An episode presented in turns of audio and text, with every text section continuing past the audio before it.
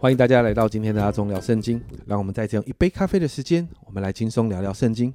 今天我们要来看耶利米书的最后一章，耶利米书第五十二章。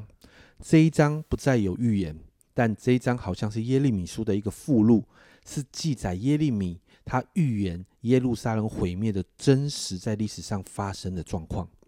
在一到十六节呢，就记载了耶路撒冷在西底家王的这个时期啊，就被巴比伦王尼布甲尼撒围困。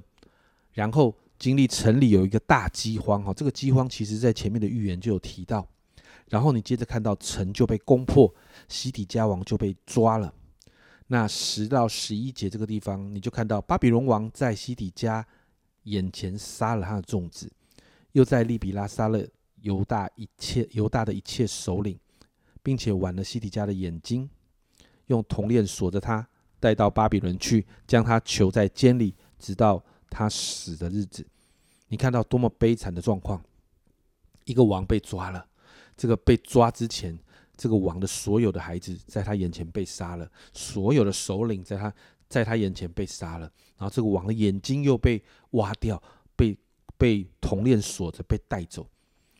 那你会说哇，怎么这么的残忍？其实不是，这个这个残忍是。呃，巴比伦当时他们在攻破所有的国家的时候，他们都会做的事情。那接着我们看到，在城里的王宫啦、房屋，甚至你看到神的圣殿、城墙，全部都被焚烧拆除。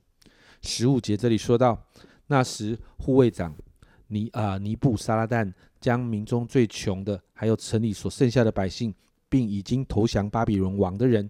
以及大众所剩下的人都掳去了，所以你看到，其实真的如同所有的先知预言的，百姓没有悔改，百姓就要面对这一切。百姓被掳走这件事情，真的发生了，如同先知耶利米所预言的一样。接着十七到二十三节，我们就可以看到，百姓过去以为可以依靠的圣殿，以为有圣殿就有神的保护。以为有圣殿，神就会保护以色列百姓。但是你看到，在这一场侵略的里面，圣殿里面所有的东西都被掳掠一空，甚至圣殿被放一把火烧掉了，圣殿被毁掉了。以色列百姓引以为傲的圣殿没有了。接着你看到二十四到三十节，就记载了被掳走的人数的一个好像记录表。接着你看到三十一到三十七、三十四节，就记载犹大王约雅金。被释放，其实他也被他他其实也是被掳走的。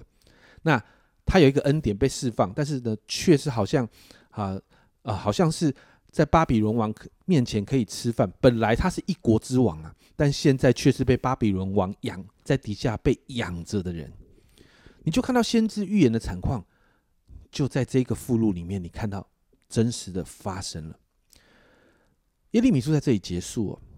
耶利米被称为流泪的先知，我想有一个很大的部分是他领受从神来给犹大南国犹大的预言，然后他在百姓面前宣讲，可是百姓听见了却不愿意悔改，不愿意听从，而他也是一个很特别的先知，他亲眼看见他所预言的事就发生在他的眼前。不要忘记他是先知，但他也是南国犹大的百姓。我们过去看到的许多先知预言，当然也预言了北国以色列或者预言南国犹大会发生这样的事。但这些先知预言之后，这些先知并没有亲身经历。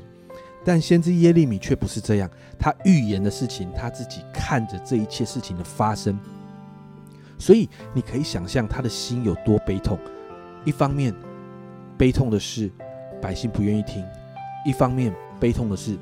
不要忘了，南国犹大是他的国家，他心里对这对这个地方是有感情的。所以，为什么他会被称为流泪的先知？我想这是一个很大的原因，因为他的心极其的悲痛。以色列百姓如同先知所预言的，最后面对这样的审判跟管教。所以耶利米书到今天这里结束，我们看着这样的结局，其实心里真的觉得蛮难过的。但也提醒我们，不要像这群百姓一样。我们求主帮助我们除去那个不幸跟悖逆的心求主帮助我们愿意受教顺服神，愿意跟神建立那个真实而且真诚的关系。南国犹大的百姓是我们的借镜，祷告我们愿意做对的选择，成为讨神喜悦的儿女。祷告我们不要走以色列百姓走过的这条路，好吧？我们一起来祷告。主啊，今天我们读完耶利米书，主啊，我们真的说，主啊，看着看着真的很难过，主啊，但是主啊，这是给我们一个极好的提醒，主啊，让我们做对的选择。主啊，如果我们的心里面有一点的不幸，一点点的悖逆，主啊，主啊，圣灵你就来提醒我们，帮助我们愿意受教，帮助我们愿意顺服，回到你的面前来。主啊，帮助我们，主啊，让我们愿意更多的与你建立那个美好真实的关系。主啊，主啊，犹大百姓是我们的借镜。主啊，真的帮助我们做对的选择。主啊，让我们的生命讨你的喜悦。谢谢耶稣，这样祷告，奉耶稣基督的圣名求，阿门。家人们，你今天知道为什么耶利米先知会流眼泪了？先知流眼泪是有原因的，因为这么悲惨的一个结局啊。但这个悲惨的结局却是给我们最好的提醒。这是阿忠聊圣经今天的分享。阿忠聊圣经，我们明天见。